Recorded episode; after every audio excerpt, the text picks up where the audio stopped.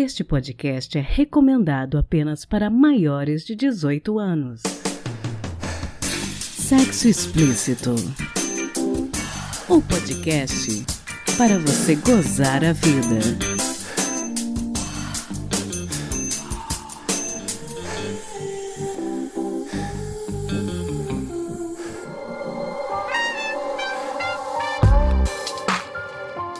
Olá, taradinhos! Tudo bem com vocês? Aqui quem fala é Priscila Armani e este é o Sexo Explícito, um podcast que acredita que uma vivência sexual saudável é parte essencial de uma vida com qualidade. Eu estou bem feliz em entregar este episódio hoje para vocês porque num determinado momento eu achei que eu não fosse conseguir produzir e publicar este episódio. Quando eu pedi nas redes sociais do podcast a participação e depoimento de pessoas com mais de 60 anos, porque eu estava com muita dificuldade de encontrar uma pessoa, pelo menos dois perfis me ridicularizaram. Isso me mostrou que o assunto é um tabu muito maior do que eu imaginava. Só que, para mim, sexo é saúde e saúde é coisa séria. Então, é com muito prazer que hoje eu trago dois depoimentos para vocês. Primeiro, eu conversei com a psicóloga e especialista em sexualidade humana Gabriela Pavani Daltro, do portal Sexo Sem Dúvida, sobre alterações na libido que podem acontecer após os 60 anos. E eu conversei também com a Nila, que tem 65 anos e muito gentilmente deu um depoimento sobre as suas vivências pessoais. Eu quero agradecer a Nila imensamente, porque se não fosse ela compartilhar as vivências dela com a gente, este episódio não teria saído. Aqui no podcast a gente prioriza sempre que possível as vivências pessoais, juntamente com a opinião dos especialistas. Este episódio acontece em celebração ao Dia do Idoso, comemorado no dia 1 de outubro por causa do Estatuto do Idoso, que se tornou vigente a partir de 1 de outubro de 2003. Em seu artigo 10, o Estatuto do Idoso diz: é obrigação do Estado e da sociedade assegurar à pessoa idosa a liberdade, o respeito e a dignidade como pessoa humana e sujeito de direitos civis, políticos, individuais e sociais, garantidos na Constituição e nas leis.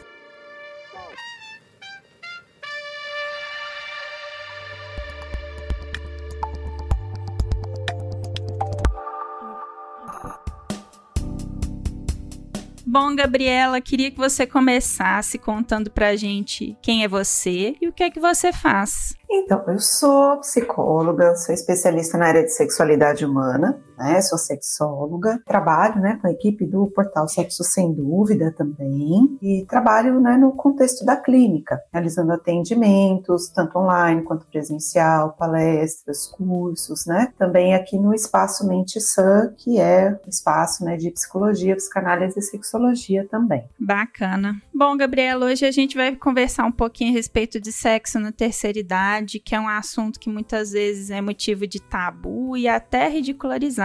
Eu queria começar te perguntando como fica a libido a partir dos 60 anos, biologicamente falando, quais que são as modificações que ocorrem com o nosso corpo nesse sentido? A principal mudança, né, que o envelhecimento vai trazer para a maior parte das pessoas, no caso das mulheres, vai ser a questão hormonal, então, né, a menopausa. No caso dos homens, né, a gente vai tendo aí um comprometimento mesmo ligado ao envelhecimento. Então, muitas vezes o surgimento de algumas doenças, né, doenças crônicas que vão se agravando, mas não tem nenhum quadro que seja muito específico. De forma geral, o envelhecimento vai pedir né, das pessoas uma adaptação ao seu novo estado físico. E lembrando que é um processo. Né? Às vezes a pessoa fala assim: ah, mas eu tenho 50 anos, né? Tô velho. É, não sei, né? Você se sente velho, né? É, ah, tô com 80, como que é isso? Então, é lembrar que o envelhecimento ele é um processo. É, no caso das mulheres, fisicamente, claro, a gente vai marcar pela menopausa,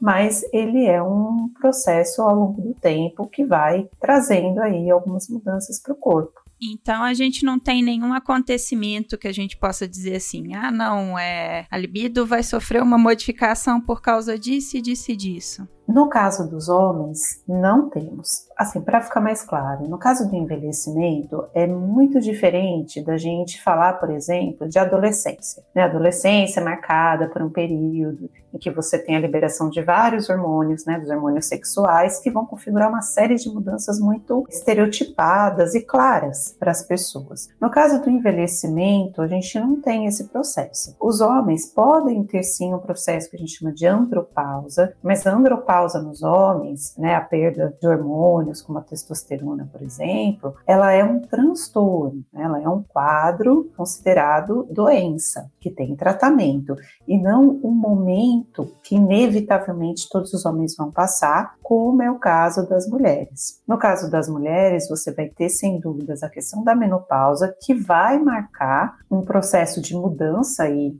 hormonal e de uma série de outras questões que advêm disso, inclusive mudanças na regulação de neurotransmissores no cérebro, enfim, que vão mexer com a libido, vão mexer com o desejo. Mas quando a gente fala em terceira idade, o envelhecimento, a gente tem que considerar muito mais do que o advento da menopausa ou, enfim, qualquer outro ponto mais físico porque é um processo que envolve é, a pessoa como um todo, né, a questão da sua disposição, a questão né, do seu contexto, então o que é um contexto de envelhecimento em termos de relacionamento, de trabalho, de resposta do social a essa pessoa. Então, é, o envelhecimento é muito mais marcado por todo esse contexto, né, e por um processo físico, claro, né, de prestar atenção aí né, mais no corpo, nas suas limitações, em poder se cuidar mais nesse aspecto, mas não é unicamente marcado por uma mudança hormonal. No caso das mulheres, a menopausa, a pré-menopausa, a menopausa precoce, né, pode acontecer quando a mulher tem 42, 43 anos, por exemplo, e a gente vai dizer né, que uma pessoa na terceira idade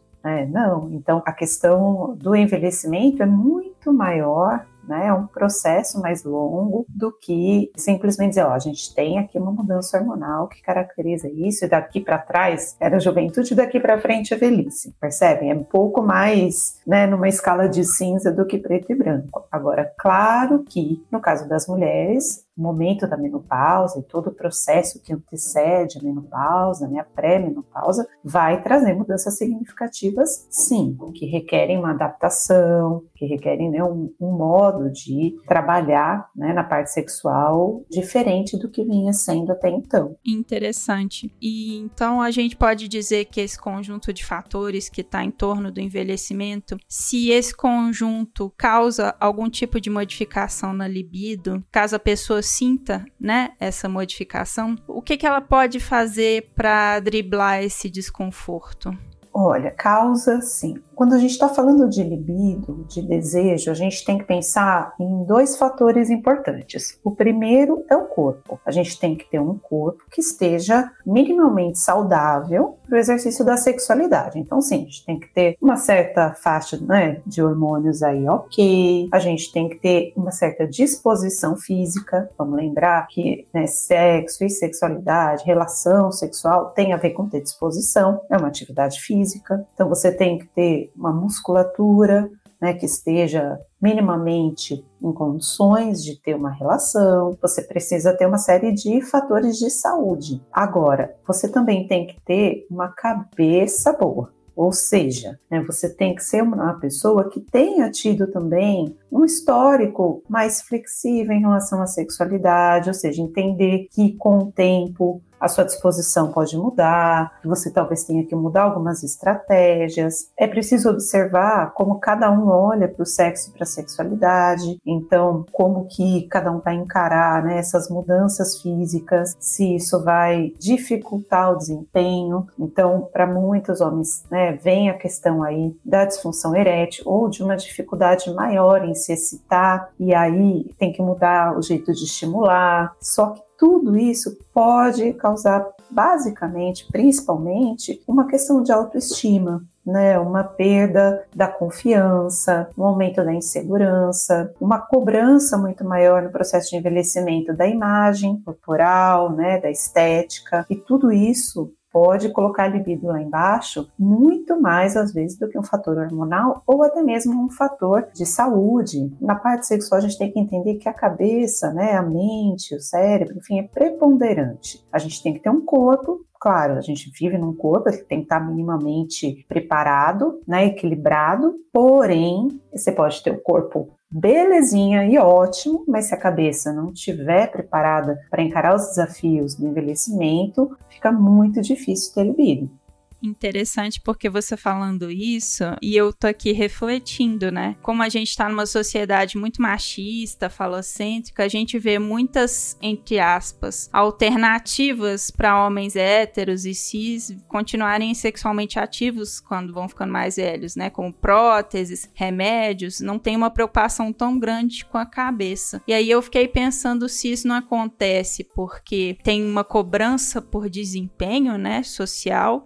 e aí, para as mulheres, isso não acontece, né? Tanto é que elas não têm tantas alternativas, né? Exato. Né? Acho que a gente, sem dúvidas, né, vai ter um fator histórico aí, se refere né, homens héteros, cis, mulheres héteros, cis, em que você vai ter, de um lado, né, um excesso de cobrança de desempenho para o lado masculino e uma necessidade de invisibilizar a sexualidade feminina. Então, também as soluções que historicamente né, vêm sendo apresentadas são voltadas a uma sexualidade que é exercida basicamente com foco na penetração, né, a ereção, a penetração, o pênis, né, como você falou, né, uma sociedade falocêntrica, e uh, uma desvalorização né, da sexualidade feminina e do prazer feminino, né, e da autonomia feminina nesse sentido, é, que já é histórica, né, e vai tendo seus dispositivos em cada fase, vamos dizer, da mulher, que no envelhecimento, né, na velhice, vai ter aí essa tentativa de invisibilizar, né, de não priorizar a mulher como um ser desejante, um ser potente, um ser né, que pode exercer a vida sexual sexual, estando mais velha, enfim. Então, sem dúvidas, existe esse viés, né, como existe em várias outras questões de sexualidade. Um outro ponto também que tem né, esse viés e essa questão sem dúvidas é na questão né, do anticoncepcional. Então, como que é muito mais um foco né, na proteção no anticoncepcional feminino, por exemplo, né? Claro que é fundamental saber a importância do anticoncepcional, etc. Mas o quanto não se investe, por exemplo, né, em pesquisas no anticoncepcional masculino, quanto isso é bem menos estimulado. E então, quando você fala em desempenho, em vida sexual, em prazer, né, o foco no pênis, principalmente, né, vai ser muito maior por questões que a gente sabe históricas, né, do machismo, etc. Né? Com certeza. Bom, e uma coisa que a gente não pode deixar de falar quando a gente fala de vida sexual ativa é das infecções sexualmente transmissíveis, né? Porque as pessoas que estão nessa faixa etária mais velha muitas vezes não pensam tanto no sexo seguro E a gente precisa também falar de medidas preventivas para quem está na terceira idade, né? Quais que são os cuidados que a gente não pode deixar de tomar nessa faixa etária?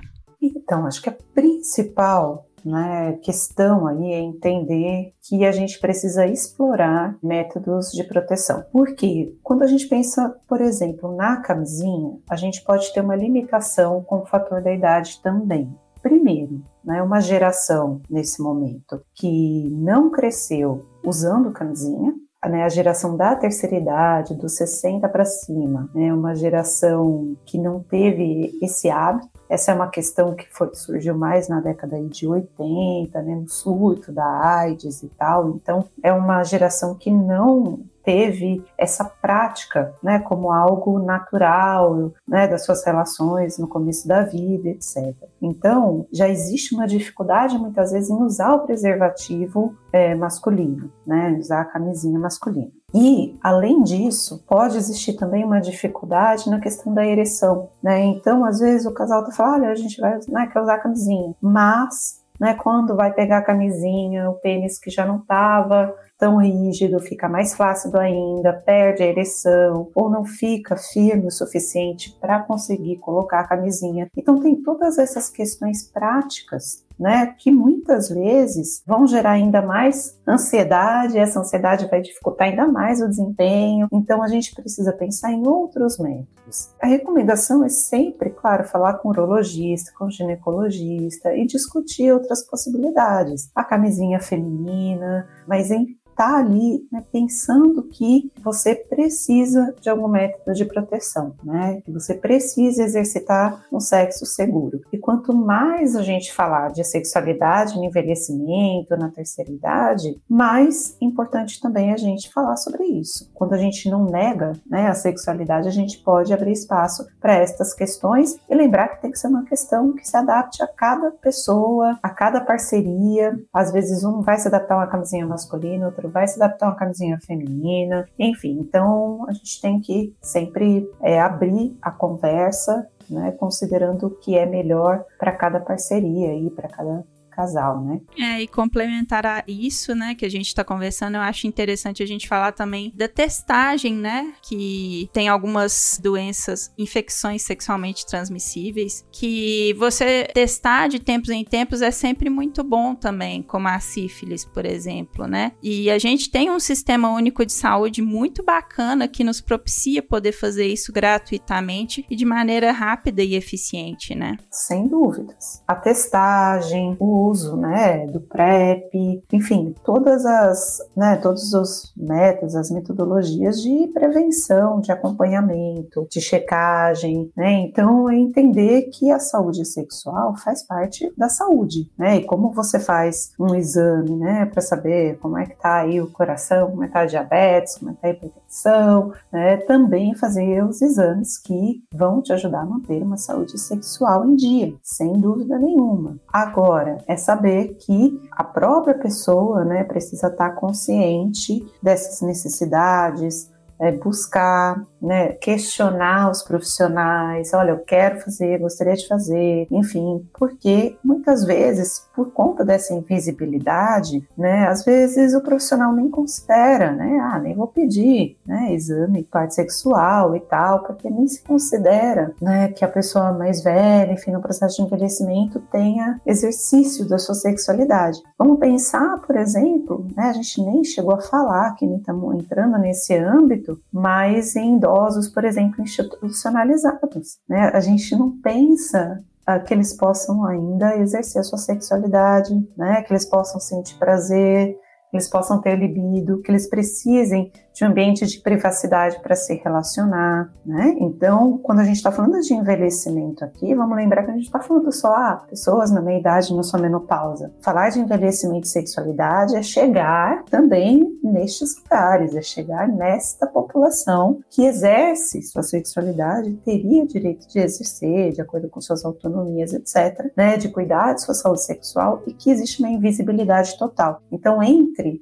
né, o visível do jovem e o invisível total de um idoso institucionalizado, a gente vai ter todas essas camadas que a gente precisa estar consciente e abordar. Com certeza. Você teria algum conselho para os nossos ouvintes dessa faixa etária, ou às vezes alguém que está ouvindo está pensando, ah, de repente eu posso conversar sobre isso com o meu avô, com o meu tio? Qual conselho você daria para essas pessoas gozarem mais a vida? Manter a cabeça aberta e criatividade. O corpo muda, como vai mudando ao longo da vida. O corpo que você tinha quando você tinha 15 anos é diferente aos 30, né? É uma coisa antes de amamentação, depois de amamentação. Então, né, o nosso corpo ele vai passando por diversas mudanças ao longo da vida. O envelhecimento é uma delas e que requer muitas vezes uma mudança no jeito de olhar para o sexo, no jeito de olhar para a relação, né, no tipo de prazer que você pode obter. Então, é né, sem dúvidas a cabeça aberta para explorar novas formas de sentir prazer, novas formas de abordar a tua parceria. Acho que diminui muito o preconceito e o foco na questão do desempenho. Claro que é importante para muitos muitos casais, muitas pessoas, mas o foco né, no prazer como um todo, na redescoberta do prazer do corpo como um todo. Então, é basicamente ter o foco no prazer, criatividade, flexibilidade e sim poder conversar sobre isso. A gente né, que trabalha com terapia no foco da sexualidade, nós recebemos muitas pessoas no seu processo de envelhecimento, muitos casais precisando encontrar uma nova sintonia, desenvolver novas estratégias estratégias, pessoas que, né, após longos casamentos, estão solteiras novamente e querem encontrar parceria e querem exercer sua sexualidade, pessoas que vêm trabalhando outras questões, né, como, por exemplo, é, descobrir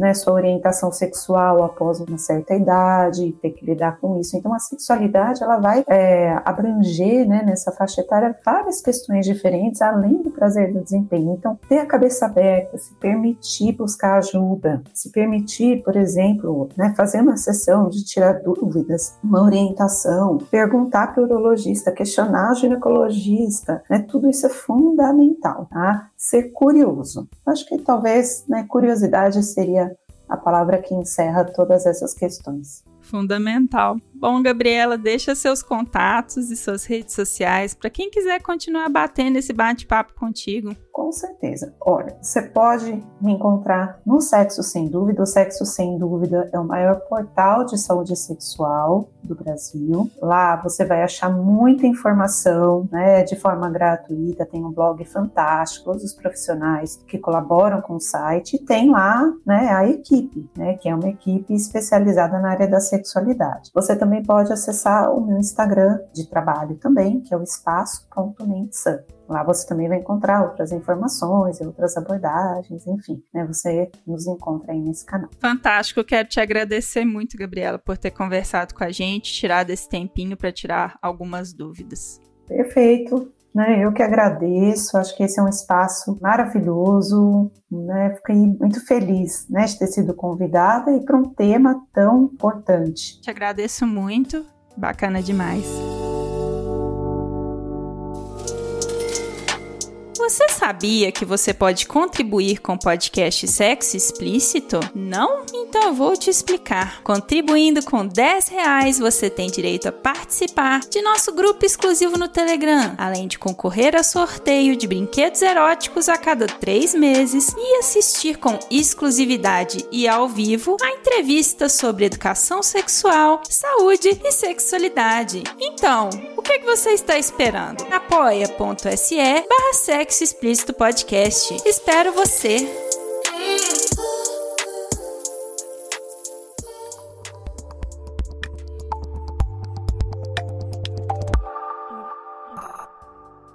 Bom, Nila, eu queria que você começasse contando para os nossos ouvintes quem é você e o que que você faz. Eu sou a Mila, tenho 65 anos, sou técnica em enfermagem aposentada e hoje trabalho com o meu. Eu era divorciada, né? Aí arranjei um companheiro há quatro anos e ele é 22 anos mais novo do que eu. E estamos bem. Nos quatro anos, estamos muito bem, a gente dá bem tudo. Aí, juntos, nós é, resolvemos abrir uma firma. Ele já trabalhava com granitos, né? E eu aposentei da parte de enfermagem e estou nessa firma com ele de granitos, onde fazemos bancadas, pias, lavatórios, várias coisas. Bacana. Bom, Nila, queria começar te perguntando o seguinte: quando você era mais nova, você teve acesso à educação sexual? Não, nunca tive. Quando eu era mais nova, assim, quando eu me casei, casei muito jovem, né? Casei com 18 anos. Eu tive a minha meu primeiro filho com 18 anos, mas até então eu só vim conhecer várias coisas quando eu entrei para a área de enfermagem, né? E quando eu estudei né, nessa parte aí, é, na prática, fui aprendendo muitas coisas na prática. Mas eu não tive uma educação, porque primeiro que quando, na minha época, né, a minha mãe, ela nem conversava esses assuntos, os pais da gente não conversavam nem perto, né? Estivesse conversando sobre sexo, sobre gestação, qualquer tipo de coisa, eles mandavam a gente sair de perto, ir para lá, vai, cá, menina, criança. E aqui não pertence a vocês, não, conversa de adulto, eles falavam isso. E eu fui crescendo assim, né? Fui estudando e fui eu mesma adquirindo os meus, os meus conhecimentos, por mim, na prática. Bom, na prática, né, como você e muitas outras pessoas também aprenderam, né, que educação sexual acho que até hoje não é algo assim tão acessível para muitas pessoas. E você tem lembranças de como que foi a sua primeira vez? Tem, foi casei, né? Mas quando eu casei, eu casei grávida. Então antes foi na casa do meu namorado, né? E foi muito ruim, porque demorou uma semana para me conseguir perder minha virginidade. Porque tinha medo, né? Não sabia e tal. E ele era mais experiente, mas também não sabia, só falava que era assim mesmo e tal. E foi assim.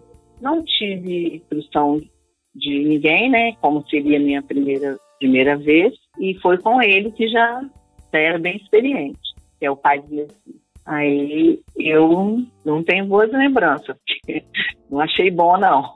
Aí eu acho que depois de um mês e pouco, é, foi que eu engravidei, depois de um mês. Sabe? E fazendo um retrospecto, né, lá de quando foi a sua primeira vez até hoje, você sentiu que a sua libido mudou com o tempo? Você sentiu que ela aumentou, diminuiu? Eu senti que ela aumentou, porque enquanto eu fui casada, né, aí depois que eu me separei, né, mesmo assim eu não eu não sei porque ele não era muito carinhoso e não sentia muita vontade, assim. Ia para satisfazer mais a vontade dele do que a minha, porque ele começou a trabalhar 15 dias fora, né, na Petrobras. Aí ficava para lá e eu não sentia vontade nesses 15 dias. Quando ele chegava, aí sim, ele me tocava e eu sentia, né? Mas, na verdade, eu acredito que prazer mesmo eu vim sentir depois, tipo assim, na menopausa, você acredita nisso? E a maioria das pessoas que me falam, e o que eu já li também, fala que na menopausa a mulher vai perdendo mais. O meu foi o contrário. E até hoje eu sou uma pessoa que sinto mesmo desejo sexual. Não sou aquela que, ah, tá com a dorzinha de cabeça, um negocinho, aquilo já acaba. Eu não, não consigo, deixar a dor de cabeça de lado e vou satisfazer o meu desejo. Bom, então, é, pelo que você está dizendo, teve uma evolução na sua vida sexual, né? De lá para cá, você sentiu que melhorou. Melhorou, melhorou bastante.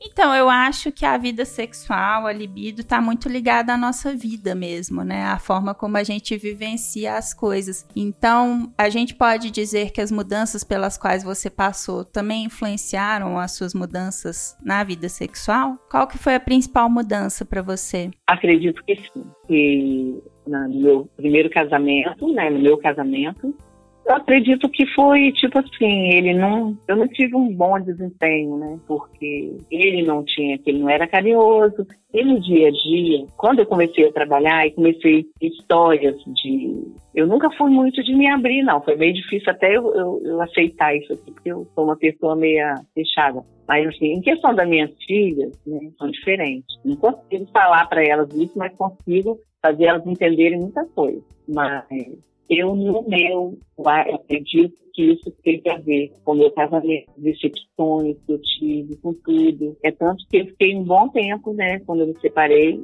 sem ter outra pessoa, e depois tive, porque a Gisla, ela é do meu segundo casamento. Aí eu tive um modelo com o pai dela, aí já foi diferente do meu primeiro. Ele era uma pessoa mais atenciosa, mas eu não conseguia gostar sentir aquele amor por ele. Eu acho que tem muito a ver você se dar bem com uma pessoa. Bom, pelo menos para mim funciona assim. Eu acho que o sexo está ligado ali a você gostar, você amar aquela pessoa, você querer ficar junto, sentir né, um beijo, um abraço. Ele também era mais novo do que eu. Ele é mais novo do que eu. Só que eu não conseguia gostar, eu não conseguia, é, assim, é até chato falar isso, né? Vai gostar do beijo, do carinho. Mas na hora que a gente estava tendo uma relação, eu conseguia chegar ao orgasmo certinho, sentia prazer, mas era só naquela hora, mas eu não sentia assim vontade quando ele estava longe, tipo assim, chegava ou tomava um banho perto de mim, eu não sentia aquele desejo. Então, não sei bem. Depois, passou um monte, assim, fiquei muito tempo sem ter quando aí não deu certo, que eu achei melhor. Não sei, eu, eu acho que tem que ter um conjunto. A convivência você tem que dar bem, tanto no sexo como em tudo, porque senão não funciona. Eu penso assim, para me ficar assim, fingindo, às vezes eu não queria, às vezes ele queria e eu não. Aí então eu acho isso muito chato. Aí acabou eu terminando com ele. Aí fiquei um tempo, né? E também ele era inexperiente também. Não era uma pessoa tão experiente para a gente poder estar tá trocando figurinha, né? Mas passou um tempo, muito tempo, né? Aí eu resolvi, eu falei, mas eu, aí eu senti a vontade. Comecei dali, quando eu terminei com ele, aí comecei a sentir vontade, né? Até me masturbar, porque eu sentia vontade, me tocava, comecei a me tocar mais, porque não era muito de ficar me tocando. E consegui ficar, porque eu já estava tão acostumada a ficar sem, né? Porque o primeiro ficava 15 dias fora, e depois o outro eu ficava evitando.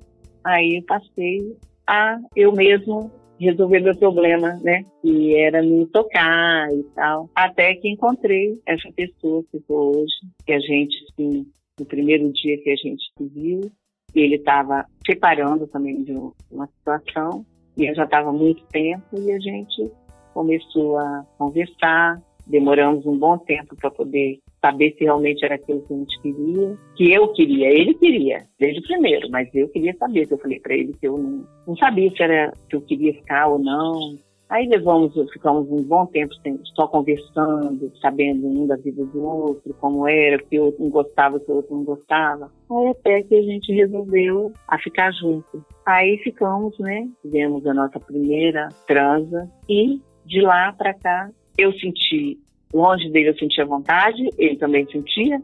A gente acabou menos de um mês, não, um mês e pouco, a gente acabou dois meses. A gente acabou indo morar junto. Eu também, meus filhos já casados, não tinha mais aquela coisa, preocupação de ter um companheiro dentro de casa com os filhos e tudo. É o que eu não queria, né? Eu acho que isso tudo ajudou. Ele também sozinho e eu também. E a gente começou a ver e começamos a descobrir coisas, nós dois juntos. Até hoje estamos aí nessa vida. Ele fala, eu não te troco por duas de vinte, porque você é uma mulher que satisfaz mesmo. Bobo quem te perdeu, ele fala assim, sempre comigo. Né? E a gente se dá muito bem. Né? E às vezes ele fala assim, você tem fogo para mais neto. Que sensacional. Verdade, eu com 60. Ele fala assim, quando a gente está junto, quando a gente está, aí ele fala assim: olha, você não tem 65 anos, porque eu não vejo você, nem no seu jeito de agir, nem no seu jeito seu comportamento e muito menos na cama, ele fala. Na cama você dá de 10 a 0 em qualquer menininha de 20, 25 anos. Aí é muito bom a gente ouvir isso, né? E eu continuo aí. Sensacional. Bom, e quando você conversa com as suas amigas da mesma faixa etária que você, quais as principais reclamações que elas fazem na área sexual? Ah, tem muito, não, tipo assim, tem várias, né? Eu tenho que a gente conversa desses assuntos às vezes, né? Aí elas comentam comigo que não sente mais vontade, desde que entrou na menopausa, depois nunca mais sentiu. Aí eu falo, gente, então eu não passei por essa fase de menopausa, porque eu não senti o meu fogo em vez de, de, de o fogo, né? Que a gente fala assim, o meu desejo sexual, ele aumentou em vez de diminuir. Ou será que eu não passei essa fase? Que eu não sentia aquele calorão, aquela coisa toda. Eu não sentia. É, elas falam, não, eu não consigo. Existe o, o ressecamento, né? Na vagina, né? Quando a pessoa tem uma certa idade. Não tive esse problema. Tive o tempo que eu fiquei sem, né? Sem ter. Aí eu tinha, sim. Mas agora, aí depois quando voltou a minha atividade sexual, não sinto que ficou diferente meu corpo, claro, a gente olha, né, a sua a, fisionomia da gente, tudo muda. O corpo da gente não é o mesmo, né? Mas agora sexualmente eu continuo, eu sinto muito, tipo assim, o meu ponto G é, nos seios, né? Demais. Aí, então, eu não perdi a sensibilidade. É tanto que eu queria fazer uma, colocar um pouquinho de silicone ou fazer uma plástica, mas eu tenho medo de perder, tipo, essa sensibilidade, essa coisa boa que eu sinto, que é no toque, né? Quando ele toca, né? Nos meus seios, quando ele faz carinho. Nossa, aí eu viro lagartixa, tudo nas paredes. Aí, então é isso. Mas eu, elas falam que não, que não é isso. Tem umas que, ai, eu mando meu marido ir procurar outra pra lá que eu não quero saber disso. Aí eu mando aí não sei o quê. Aí eu, eu pergunto, vocês não, não, não se curtem mais, não gostam, não se amam? Ai, não, graças a Deus, quando ele. Quando eu resolvo fazer, transar com ele, eu resolvo. Eu quero que ele resolva logo, sai logo. Essa coisa assim, sabe? A outra fala que finge orgasmo para poder o marido.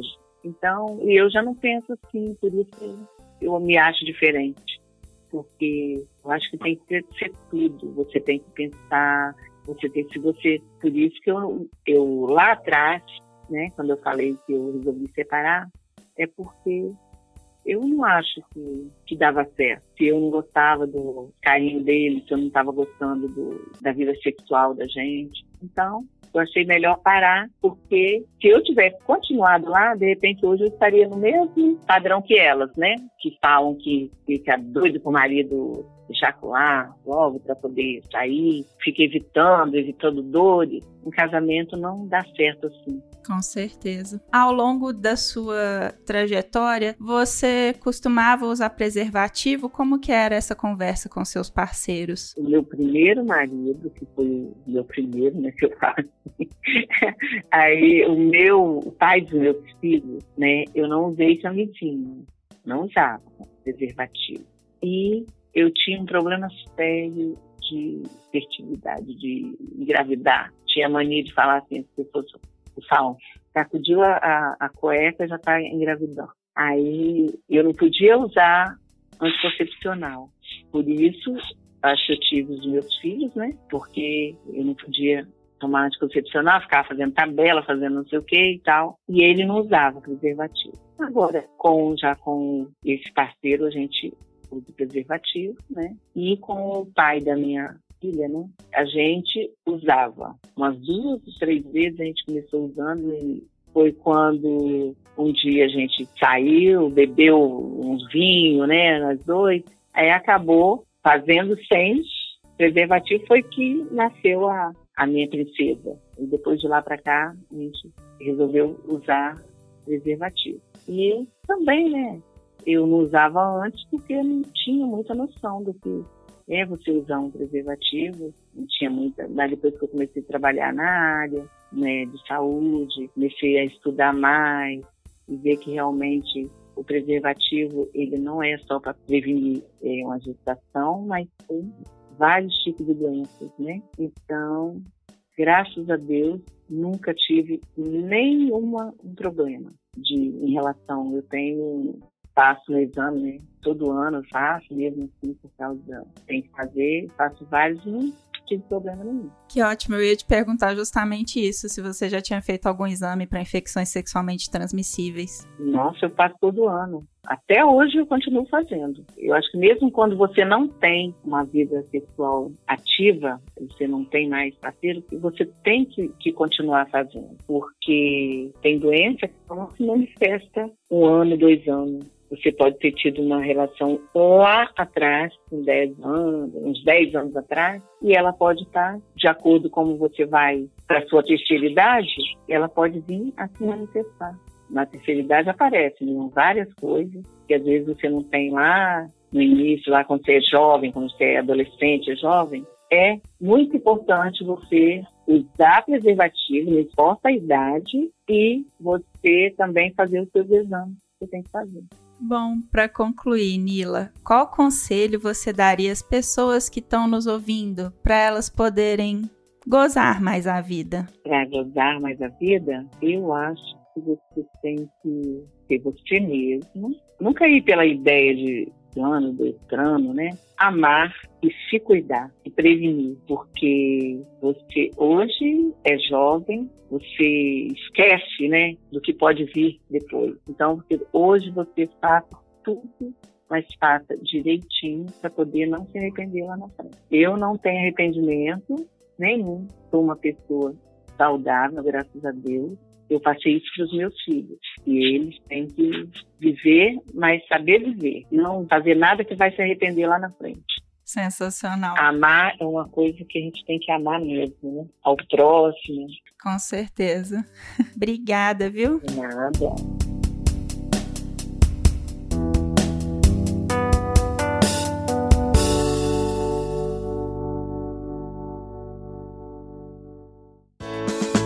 Se toca.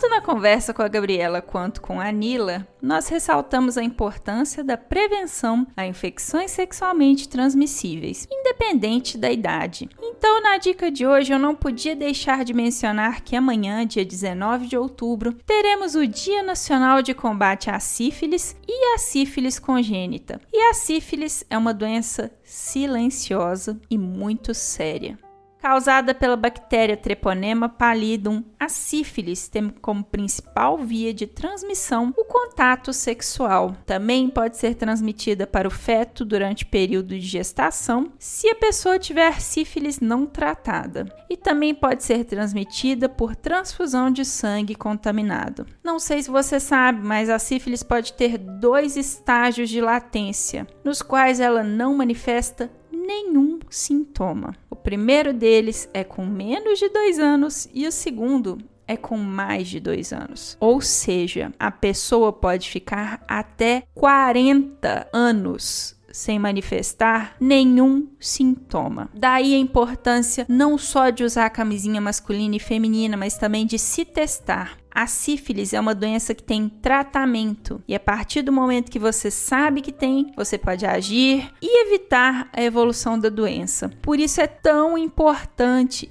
ir ao posto de saúde mais próximo e fazer o teste, que é rápido, gratuito e confidencial. O não tratamento da sífilis pode levar a várias outras doenças e complicações, inclusive a morte. O tratamento da sífilis pode ser feito 100% pelo Sistema Único de Saúde, com uso de antibióticos e acompanhamento médico com exames clínicos e laboratoriais. É um tratamento demorado, mas que jamais pode ser abandonado. É importante observar que muitas vezes a pessoa tem feridas, manchas no corpo, febre e mal-estar, e quando começa o tratamento melhora. E aí abandona, achando que está curado, mas isso não é verdade. Só exames e o seu médico podem garantir a sua cura.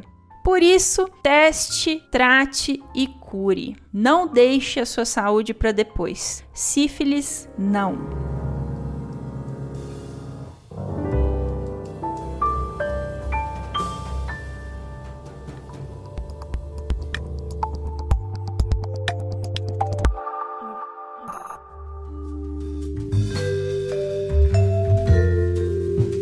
Este foi mais um episódio do podcast Sexo Explícito. Foi bom para você?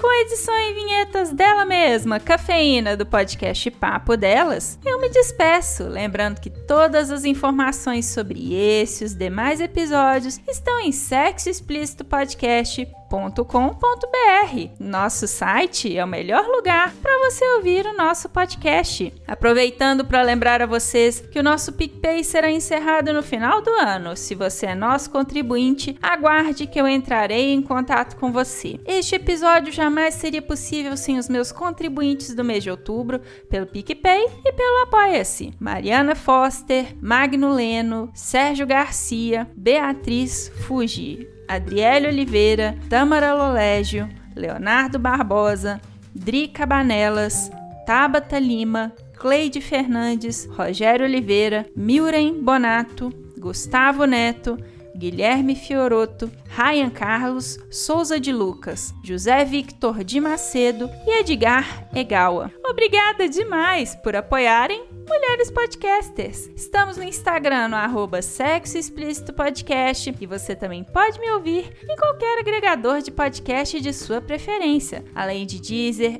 iTunes, Google Podcast e também no YouTube. E aí, o que, que você está esperando? Bora gozar a vida? Beijo!